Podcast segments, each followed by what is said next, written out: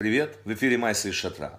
Среди всех букв и слов, написанных на листе бумаги, только лишь одна клякса показывала свою очень яркую индивидуальность.